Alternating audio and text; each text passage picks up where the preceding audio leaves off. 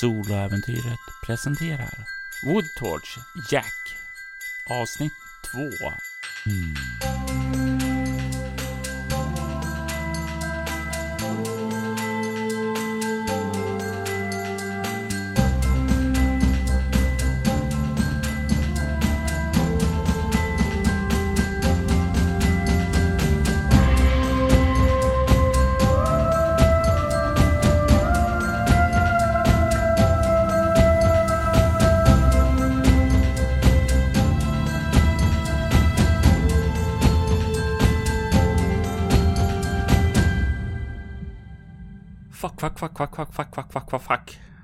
Det var orden som gick igenom Jacks sinne då han och hans partner Jones hade sökt skydd i en övergiven lägenhet i staden Woodtorch.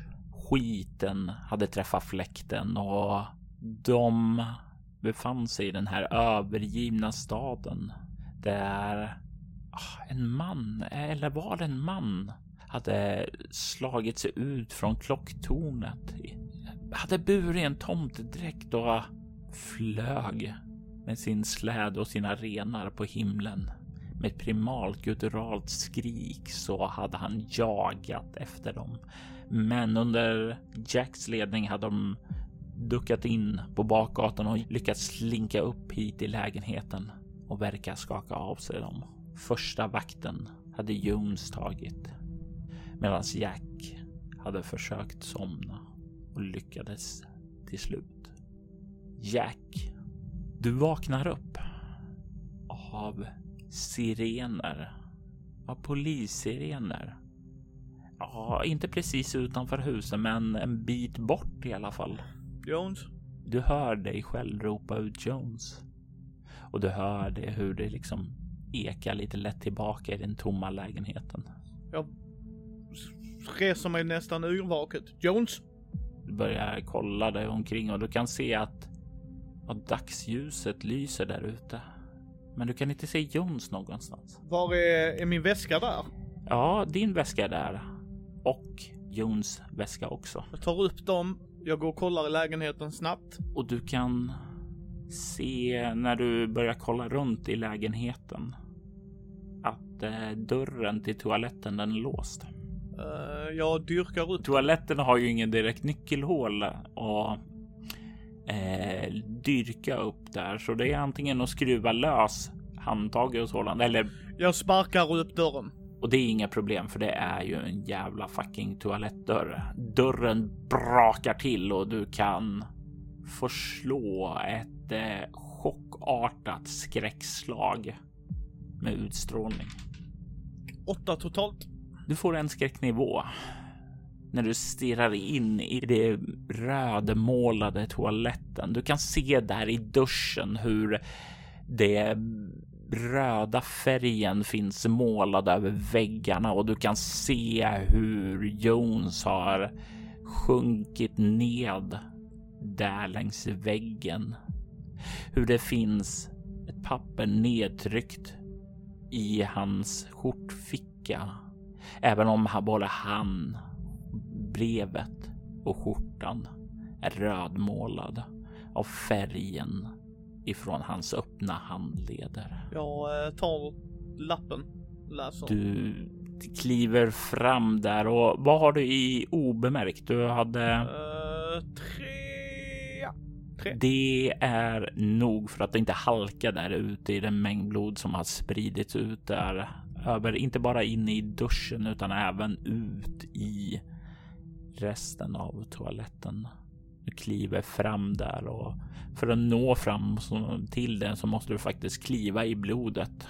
Ja, jag vill ha lappen. Och du plockar upp den och den är liksom kladdig fortfarande där blodet har inte riktigt torkat ännu. Jag läser den. När du vecklar upp den så kan du se att det är Jones handstil. Åtminstone hälften av det. Du kan se att det står Käre Jack. Jag hör honom fortfarande där ute. Jag kan inte släppa rösten, den är i mig och den säger och där så kan du lägga märke till att hans handstil verkar skifta. När den fortsätter så står det att du kommer bli min död. Att du kommer leda oss i fördärvet. Att du kommer få oss gripna igen. Du är en belastning. Och därefter så skiftar det tillbaka till hans handstil. Nej, nej, nej, jag menar inte det. Förlåt Jack, det är inte jag, det är inte jag. Någonting, någonting händer mig och jag vill ingenting hellre än att döda dig. Du förtjänar att dö. Du borde... Nej, nej, jag, jag, kan inte. Jag kan inte göra det här. Jag, förlåt, förlåt Jack. Ta, ta, ta mina pengar. Jag, det, jag måste, jag måste rädda dig. Om det är det sista jag gör så måste jag rädda dig. Du är som en bror för mig. Och det finns ingenting jag inte skulle göra. Jag, jag lovar att rädda dig. Ta mina pengar. Fly innan det är för sent. Jag eh, skriker ett avgrundsvrål i ren smärta och slår första bästa grej. Och det blir säkert in i badrumsspegeln och du hör ljudet av spegeln som krossas och faller ner i badrumsvasken där under. Du känner knappt att det sticker och blöder i dina knogar. Jag eh, tar hans väska, tar nycklarna, lämnar. Eh, och inombords tänker jag bara, den jävla idioten på tåget, det är på något sätt är det hans fel. Varför tror du att det är personen på tåget? Han ville ha en grej. Innan dess så hade vi nog inte de här problemen. Och det är sant. Det är ju väldigt, väldigt sant. Då hade ni ju andra problem som att hitta mat för dagen, att eh, överleva. Men du, du har ju inte de problemen längre med de här två väskorna fyllda med cash. Men jag vill att du ska ta och slå ett eh, kropp plus ja, antingen obemärkt eller stridsvana. Obemärkt. Så jag har 9 plus 5, 14. Och när du liksom rör dig ut och bort från badrummet så kan du faktiskt lägga märke till ett ljud. Ljud av en dörr som öppnas på nedervåningen. Jag äh, rör mig eh, mot dörren snabbt för att lämna med väskorna. Och du har de här två väskorna. Hur har du dem eh, med en dig? En på ryggen, en på magen. Ja, och du liksom far upp dörren och du kan höra ljudet av personer som är på väg in och du känner igen det här ljudet. Polisen är det här och de verkar ha hört någonting som fått deras uppmärksamhet hit. Jag rör mig ifrån dem hela tiden upp, alltså eller så här. Jag kollar efter en brandstege. Vad hade du i stridsvana? Två. Du börjar äh, röra dig uppåt och du kan höra att de äh, börjar också röra sig uppåt. Så när du kommer upp på våning tre och kan antingen fortsätta upp eller kolla in på våning tre så verkar de börja komma upp till våning två där du var alldeles nyss. Den här våningen har fyra våningar och sedan är det tak där uppe. Jag springer upp en våning till. Och du hör hur de liksom öppnar dörren för att söka av området ditåt. Och du kan också höra några som verkar röra sig vidare uppåt. Eh, du kommer upp på våning tre. In i korridoren till lägenheterna eller vidare uppåt. Vidare uppåt. Du kommer upp på våning fyra och du kan höra nedifrån att eh, det verkar vara folk som rör sig uppåt efter dig nu också. Och det är då som det slår dig. Skorna. Du har skorna på dig. Skorna som trampade i blodet. Du lämnar blodiga fotavtryck efter dig. Jag eh, vill verkligen hitta en brandstege eller någonting som gör att jag kan snabbt ta mig neråt igen. Just nu befinner du dig i en trappa som leder uppåt. Eh, det är trappschakt, så antingen upp på taket nu eller in på våning fyra. och leta efter en brandstege. Det är de valen du har. Upp på taket. Du chartrar upp på taket där och kommer upp det. Du kan spana ut här uppifrån på stans högsta hus. Se att polisen verkar ha anlänt. Du kan se borta mot verkstaden att det verkar finnas någon typ av eh, ledningscentral som har satts upp. Du kan se polisavspärrningar runt om i staden. Du kan se hur det står bilar, eh, står sådana här rättsläkarens bilar och du borta vid torget. Du kan se hur det har, ja, det, det är fullt med liksäckar där. Uh, jag försöker ta mig neråt. Hur på något sätt? Du kikar runt och du kan se en brandstege där som verkar leda ner på ytter, eh, ytterdelen av eh, själva byggnaden. Jag springer dit. Och medan du liksom rör det så vill jag att du slår ett eh, kropp rörlighet mot poliserna som chargear efter dig för att se hur stort avstånd du lyckas lägga mellan dem. Uh, kropp och rörlighet. Jag flyr ju från mitt liv nu. Ja, och då innebär det att det här är rätt tillfälle att använda den. Eh, så du slår två tärningar då. Och polisen kommer upp i 14. 17. Du chargear för allt uh, du kan fram till den där stegen och du börjar ta dig nedåt där antar jag. Ja. Du har kommit ned två våningar då du hör polisen kommer utspringande där på övervåningen och du kan höra någon eh, som säger däråt går spåren eh, och eh, börjar rusa mot stället där du har börjat ta dig ner. Du kommer ytterligare ned så du befinner dig på nedersta våningen av huset. Men du kan se att brandstegen här verkar vara uppdragen så den inte går ner till nedre våningen och den verkar vara låst där så det är inte bara att slå ner den. Vad gör du? Jag hoppar. Slå ett, eh, eller vad du hade fyra i rörlighet. Ja. Det är inga problem att hoppa ned då för dig, utan du landar på marken där nere och du kan höra en polis där uppe som skriker. Jag ser honom! Stanna! Stanna där! Jag kubbar. Är det en sak du har lärt dig? Är det att inte lyssna på polisen? Chargear du utåt? Mot... Nej, jag håller mig i gränd alltså. Jag, jag är ju inte dum. Springer jag rätt ut, det kommer inte funka. Så jag vill hålla mig dolt men ändå alltså springa ifrån dem och försöka förvirra bort dem. Jag vill att du slår ett kropp plus obemärkt. Uh, är det fortfarande fly för livet? Nej, eller jo, det, det skulle jag säga att det är så du kan få använda det. Uh, du sa kropp obe, obemärkt va? Jajamensan, och du ska komma upp i 17. Nej, 15. Men det är ett marginellt lyckat och jag säger som så här. Det som kanske ställer till det lite för dig är att du är här. Det är så många känslor som tumlar omkring dig. Du har sett din väns död. Du, du har varit med om så mycket märkligt. Allting verkar ha gått fel sedan ni fick pengarna. Det är lite så att nerverna dallrar eh, och poliserna kommer att finna dig när du gör någonting litet misstag och inte riktigt håller nerverna i spel såvida du inte tar en bestående förlust i utstrålning för att hålla nerverna i schack. Jag tar det.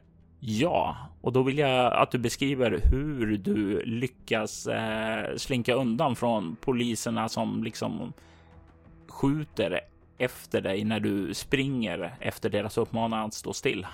Nej men jag tänker mig Jack, han är ju van att snutarna jagar honom. Det här är ju inte första gången som du sa. Det är liksom inte första gången han är i bekymmer. Mm. Han samlar sig och tänker, han får, ett, får en stilla sekund i det här kaoset och bara tänker, jag ska fan hämnas på den snubben på tåget. Det är hans fel att Jones har tagit sitt liv. På något jävla vänster är det hans fel. Jag visste att det var för ett lätt jobb och när jag väl har gjort det samlar jag mina tankar och så tittar jag. Om jag springer över där mot den gränden, dodgar lite där, rundar den hörnan så bör jag vara där ute vid industriparken och är jag ute vid industriparken så kommer jag kunna springa så jag kan springa över tåget och bara följa rälsen mot nästa stad.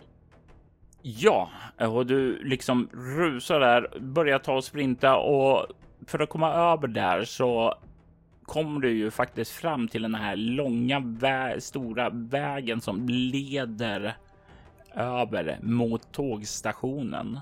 Och för att liksom slänka över den osedd från poliserna så vill jag att du antingen spenderar ett i utstrålning för att hålla dig lugn nog för att stanna till, kolla, finna rätt ögonblick och ruscha över.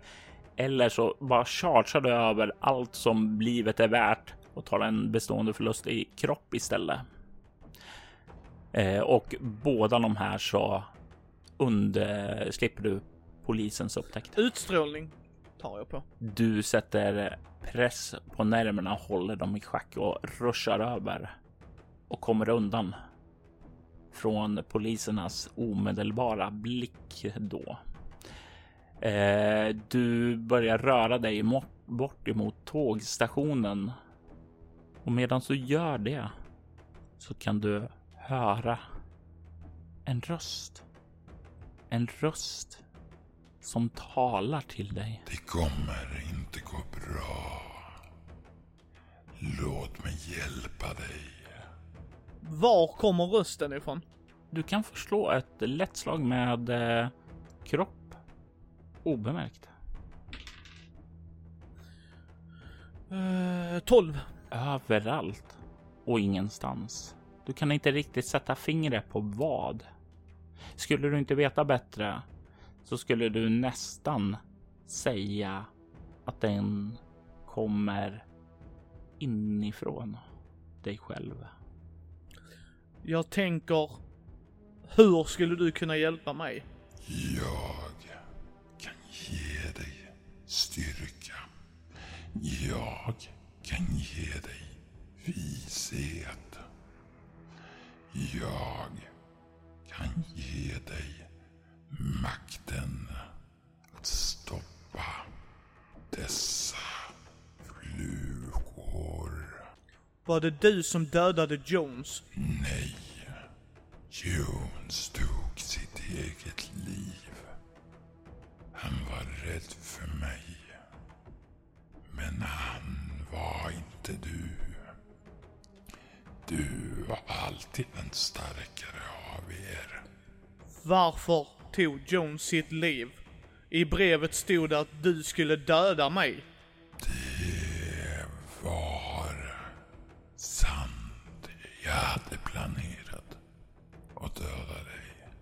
Men Jones tog sitt liv.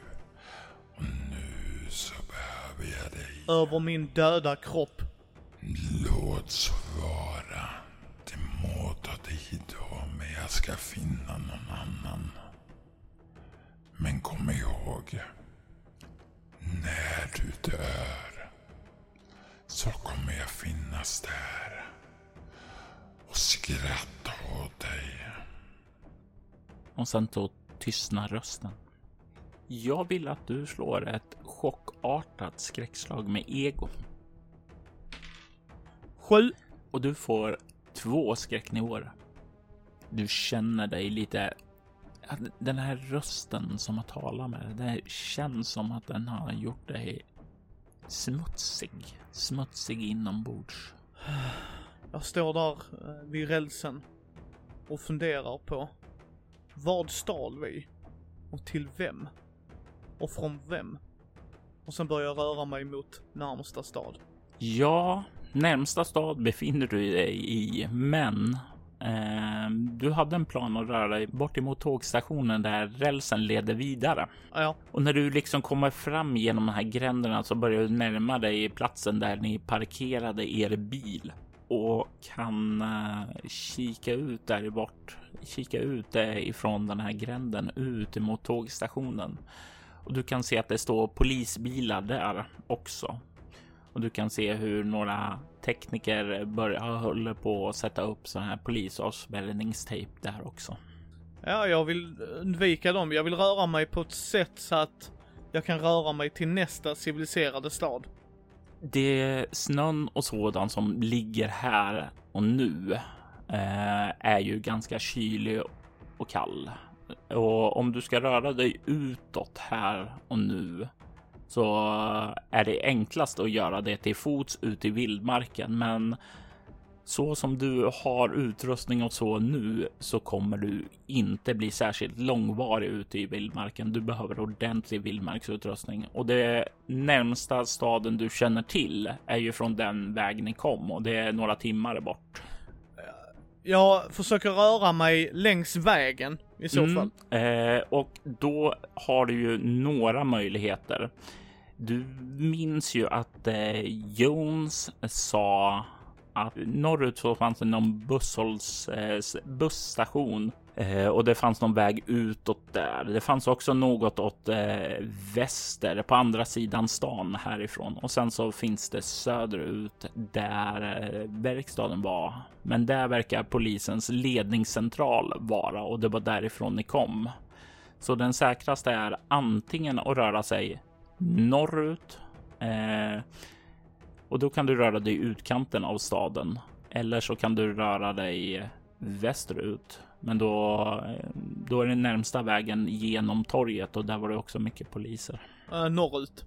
Och du börjar vända dig om. Ta dig i utkanten av staden och minimerar din närvaro. Jag tänker här att du får slå ett lätt slag med obemärkt och utstrålning här, för nu är det inte aktivt eh, folk som letar dig, utan det är mera du som håller nerverna lugna och hålla en låg profil. 10. Du, det är inte första gången du har känt polisen hålla span och utkik efter dig. Du vet hur du ska hålla nerverna under kontroll. Och du rör dig i utkanten av staden. Du kommer fram till utkanten av staden och du kan ana skylten lite längre bort eh, norr om staden där det, det finns en här skydd där det står Welcome to Woodtorch. Men lite inåt mot staden så kan du se då den här busstationen som finns där. Det är lugnt och övergivet där. Du kan se inåt torget också då att det verkar ha satts upp polisavspärrningar och pågår väldigt mycket aktivitet där. Och sedan så finns det en väg norrut härifrån. Jag går på vägen norrut. Och du känner ju som sagt var när du börjar röra dig norrut att det här, det, du kommer undan poliserna. Det känns ju, det känns skönt att komma undan ifrån dem. Och det, eh, det gör att eh, du faktiskt får tillbaka en skräcknivå eh, när du känner att du skakar av dig polisen. Men du får en bestående förlust i kylskada. För det är inte riktigt rustad för att röra dig långa sträckor utomhus. Eh, och du får välja om du tar dig i ego utstrålning eller kropp. Och det visar på hur kölden påverkar dig. Kropp. Du vandrar i vad som verkar vara en evighet. Du kan dock snart se att du verkar komma fram emot någonting. Det verkar vara någon form av gruvområde kanske. Det finns baracker där och eh, du kan se att det finns en del större maskiner där. Kan se också att det finns ett i stort inhägnat område och du kan även se att det verkar gå omkring beväpnade män i uniformer på det där området. Grinden där verkar ha slitit sönder. Det verkar vara hög beredskap där borta. Som om någonting har hänt. Eh, Uh, jag försöker undvika så mycket som möjligt och fortfarande röra mig norrut. Jag vill att du slår ett ego överlevnad. Ett lätt slag. Jag har inte överleva. Eh, då är det minus två på slaget. Du är ju trots allt var en storstadsgrabb. Uh, sex totalt. Eh, du kan ju se att eh, den här vägen leder in på området. Eh, om du vill röra, fortsätta röra norrut så behöver du följa eh, det här taggtrådsstängslet runt eh, och rundar det här området. Men det är oklart om eh, vägen fortsätter på andra sidan området eller om det tar slut här. Jag försöker se om jag hittar en bil. Du kan definitivt se bilar stå parkerade på det inhägnade området där männen kliver runt. Men det verkar inte finnas någonting annat direkt här som skriker civilisation utanför området. Ser jag några skyltar eller något sånt? Du kan se en skylt där det står Alpha 1 Omega Industries. Oh, crap. Tillträde förbjudet. Trespassengers will be shot. Äh, ja. Om jag går tillbaks till staden, då tar snuten mig. Hur länge vandrade jag? Du har väl vandrat i, ja, eh, med tanke din överlevnad så kanske inte så jättefort tempo och säg, säg kanske någon timma. Mm. Klockan är väl nu framåt 11. Jag börjar ehm, fundera på, det var de här vi rånade ifrån. Ja, Och ehm, de lär ju inte vara så glada på mig, så jag lär väl röra mig härifrån. Och då funderar jag att snutarna letar efter mig. Och de har väl låst ner hela byn. De lär ju inte packa ihop en på ett tag. Men vad var det vi stal? Jag börjar, jag sätter mig någonstans, börjar grubbla över det. Inte synligt då, men drar mig undan lite och tänker vad fan var det vi stal? jag, jag tänker mig så här att du drar dig undan av sidan upp lite in i skogen då. I skydd av träden. Absolut. Vad var det vi stal? Det var ju några lårar. Exakt vad som var i dem. Det, det vet ni faktiskt inte eftersom ni fick instruktioner att inte öppna det. Men du vet ju att Alpha 1 Omega Industries är ett läkemedelsföretag. Eh, ett av världens ledande sådana, så någon typ av droger var väl det som ni utgick ifrån att det var. Mm. Men med tanke på den militära beredskap som verkar finnas där på plats så känns det ja, definitivt som det skulle vara nå definitivt vara mer än ett vanligt läkemedelsföretag. Har läkemedelsföretag så tungt beväpnade? Alltså det där känns ju nästan som en paramilitär styrka av vad du såg. Så kanske, ja, alltså ordet biovapen kanske glider förbi ditt sinne en kort stund där. Ja. Jag funderar. Jag vet nog inte vad som är rätt väg att gå. För jag vill ju ha frihet. Det lär jag inte få om jag går till staden. Och jag vet ju inte vad de gör med mig om jag går in där. Det här är vad man kan definiera som att befinna sig mellan a rock and a hard place. Pest eller kolera. Jag går till Alfa Omega. Du tar och biter ihop och sedan så börjar du att röra dig framåt där. Du kan direkt se när du börjar komma närmare att du blir uppmärksammad om du inte försöker att dölja vem du Nej. du börjar röra dig framåt där och du kan se då hur då kan du se hur ett par av de här vakterna verkar höja vapnena mot dig och någon av dem skriker Stanna! Vem är du? Jag har information till er chef. Du kan se hur den andra trycker på sin walkie som sitter på axeln och verkar rapportera in det du sa och eh, kort därefter så nickar han och sen så kollar han upp emot dig och säger eh, du kan komma framåt Jag går vidare. och du börjar röra dig fram och du kan snart se hur den andra vakten också verkar sänka sitt vapen. Du kommer in bakom det här inspärrade området och du kan se hur en av vakterna vinkar åt dig och följa med honom vidare. Jag följer med. Medan du kliver vidare in där så kan du se en barack. som eh, verkar ha vandaliserats. Dörren liksom har slitits av från ramarna och du kan se att det ligger en pressändning lagd över en kropp där. Det verkar ha varit stridigheter här också. Ah.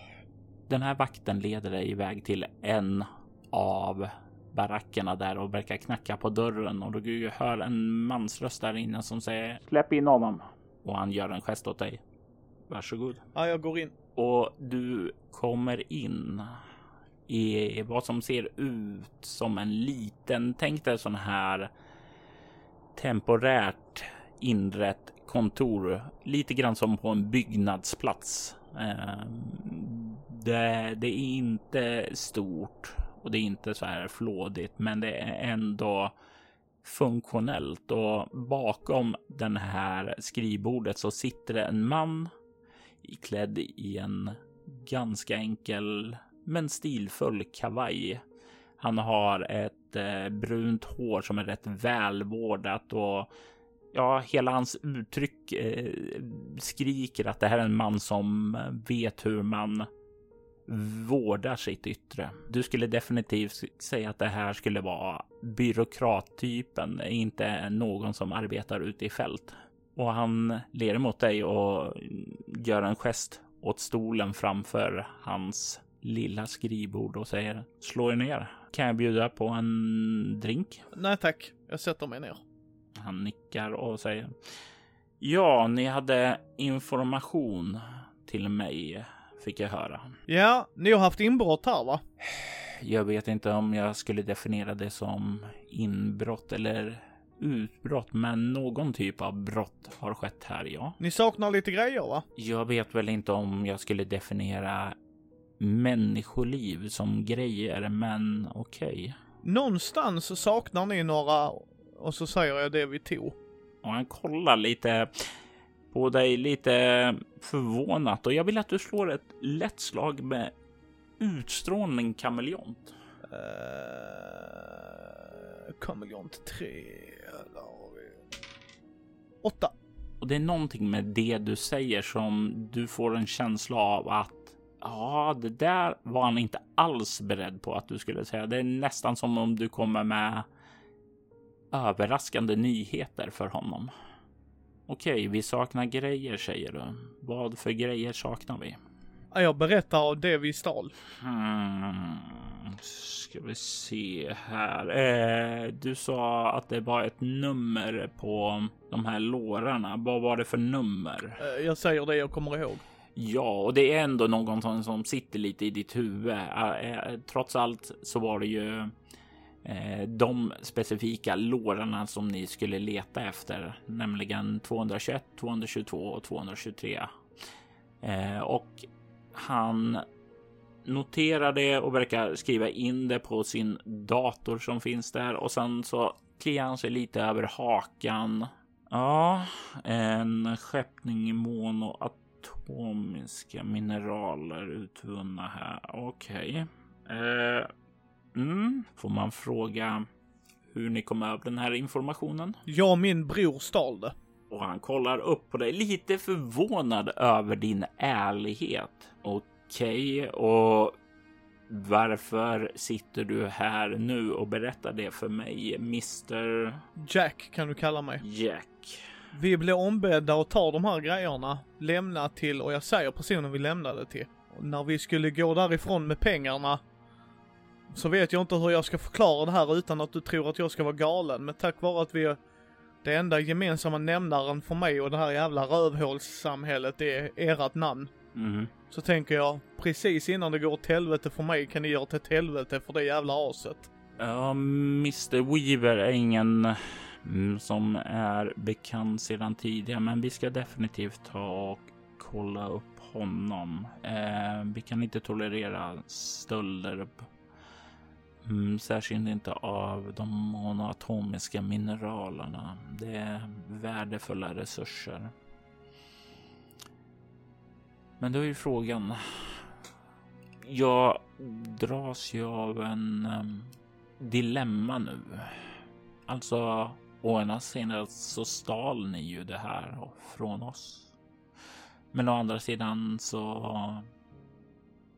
har ni ju berättat det här för oss. Jag hjälper er gärna att hitta de sakerna igen. Jag vill bara åt den jävlen som gjorde så att min bror dog. Mm. Ja, nej, men absolut. Jag kan respektera det. Jag kan respektera någon som vill hämna sin bror. Det kan jag respektera. Jag är benägen att eh, se mellan fingrarna för det här lilla snedsteget ni gjorde. Det uppskattas. Men eh, jag har en fråga till dig. Eh, du har rört dig i staden.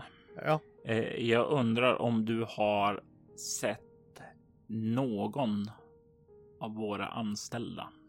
Och han lägger först fram en bild på en kvinna.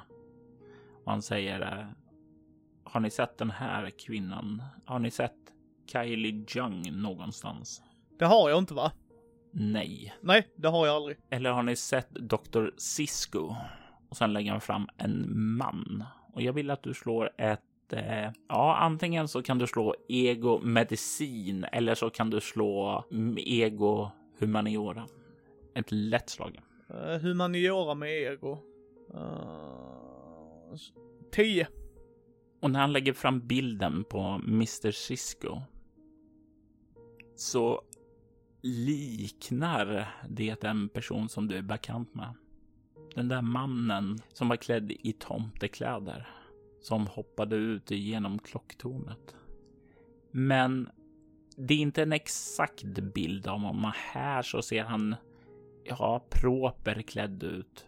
Väldigt normal. Lite gråtråkig. En äldre man eh, som ser väldigt försynt och nästan lite nervös ut. Ja, men inte så. Inte så säger ni. Eh, kan ni vara god och utveckla det här? Risk av att låta galen. Han slog sig ut ur eh, klocktornet klädd till tomte. Med hjälp av renar och vad jag tror är en släde. Vi sprang hals över huvud och fick gömma oss. Ta det för vad det är. Men jag har ingen i värde av att ljuga för dig. Och det var mannen som, eller liknar den mannen åtminstone. Jag tänker mig att du kan få slå ett lätt slag med utstrålning kameleont. Nio. Att det är någonting med hur han reagerar som du får en känsla av att han inte alls avfärdar det, utan han verkar bara nicka åt det. Okej. Okay. Intressant. Undrar om det var en bieffekt eller om det var någonting med... Nej, nej, så kan det inte vara. Måste vara det andra. Yes, yes, yes. På en släde sa ni? Vad jag kan minnas, ja. Jag förstår. Eh, var var sista stället ni hörde denna släde? På väg och sen säger jag vad jag tror i riktningen. Och jag tänker mig att du, hade du haft överlevnad så hade du kunnat pinpointa direkt. Men nu vill jag att du slår ett eh, ego obemärkt, ett lätt slag för att se om du kan dra dig till minnes det. Uh, åtta. Du tror? Jo, den, men det måste nog vara åt väst. Det var nog nästan åt väst. Och om det inte var åt söder då förstås. Men väst, väst var nog det åt ja. Jo, det måste vara väst. Jag säger det till honom. Väst. Jag tror det är väst. Mm -hmm. eh, och du kan se han tar och skriver in någonting i datorn och verkar notera det. Ja. Utmärkt. Säg mig Mr Jack. Jag tackar för informationen. Den kommer att komma mig till gagn. Så vad kan jag göra för dig i gengäld? Vad önskar ni för denna information? Ja, mitt liv är ju alltid tacksamt. Ja, jag har ingen användning för ert liv så det kan ni få behålla.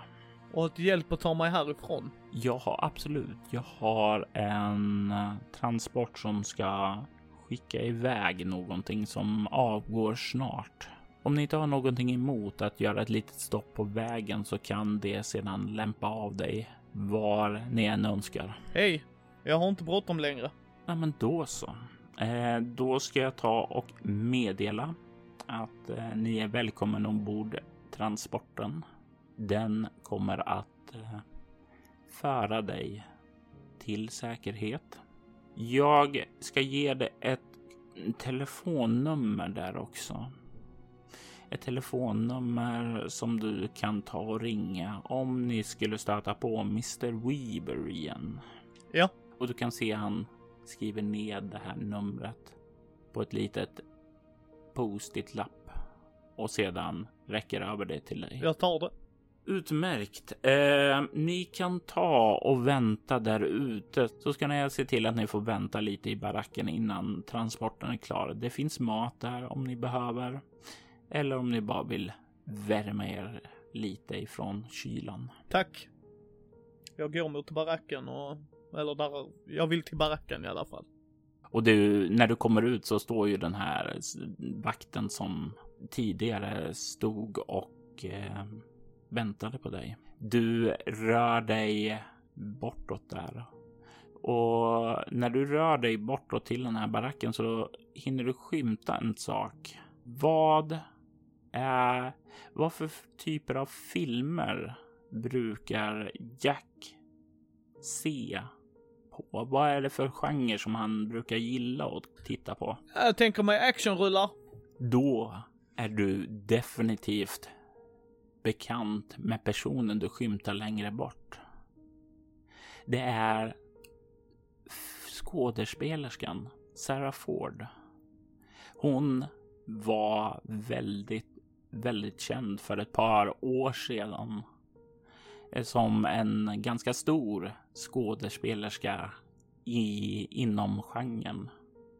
Och du vet ju också att hon hade någon stor dramafilm som hon skulle bli hennes breakout-roll till eh, det stora, eh, ja, det stora finrummet eh, som fick ganska bra press som hette Exit from Eden.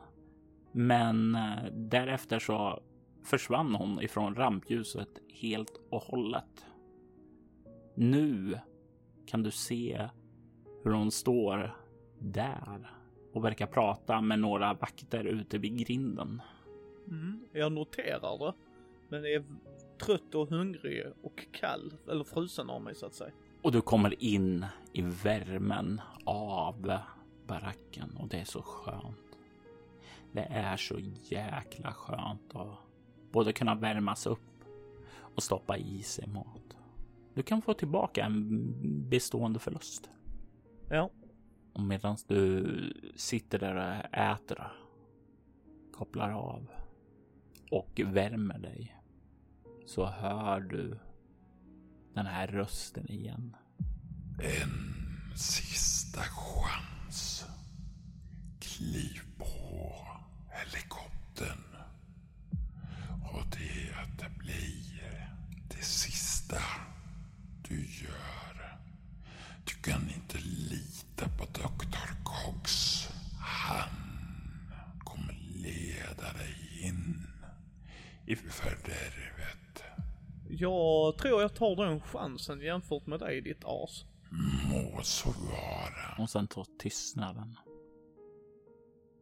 Några minuter efteråt så kommer en vakt fram till dig och säger Helikoptern är redo.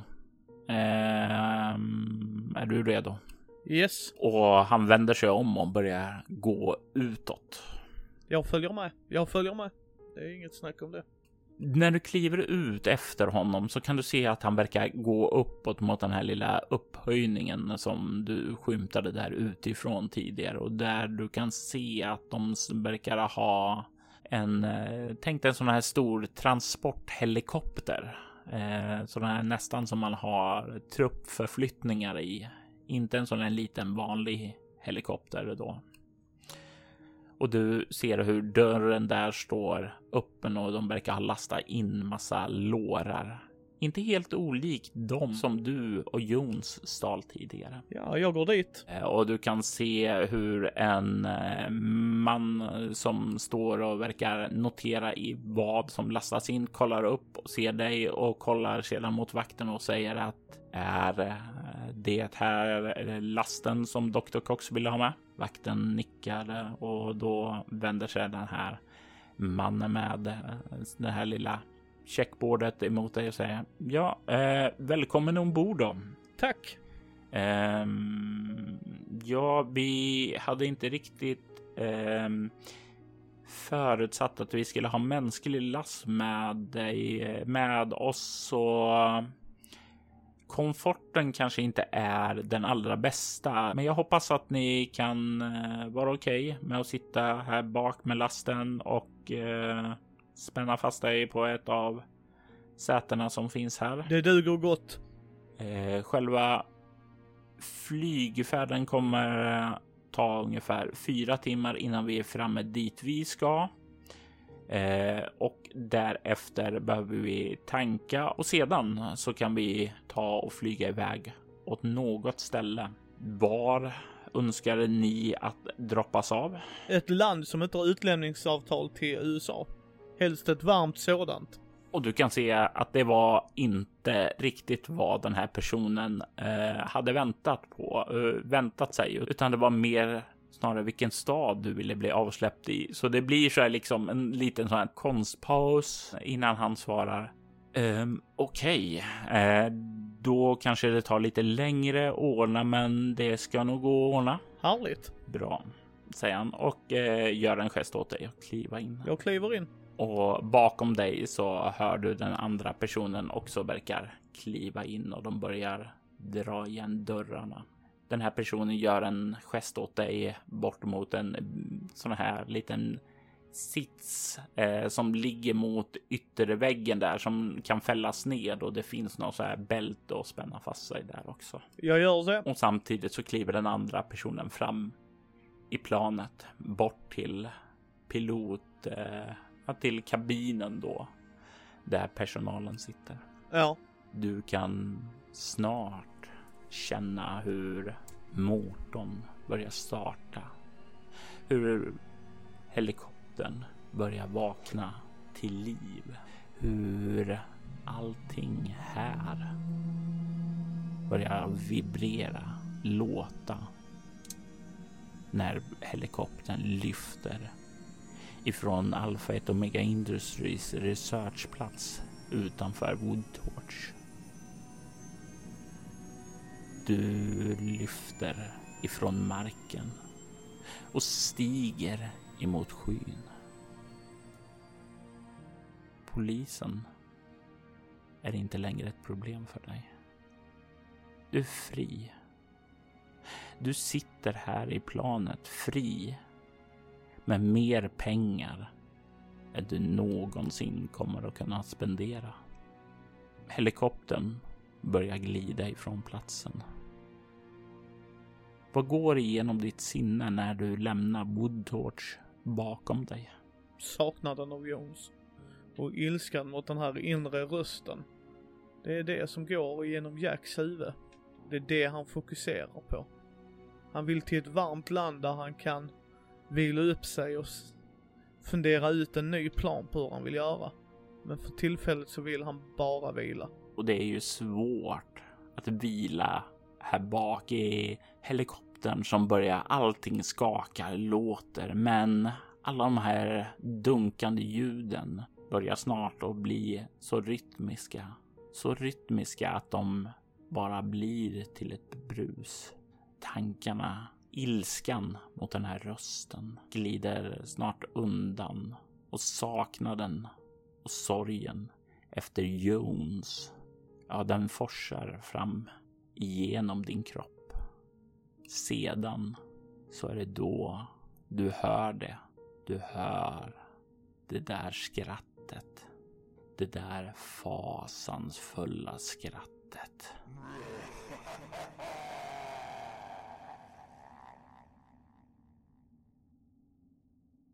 Woodtorch Jack avsnitt 2 var ett scenario skapat, spelet och redigerat av Robert Jonsson.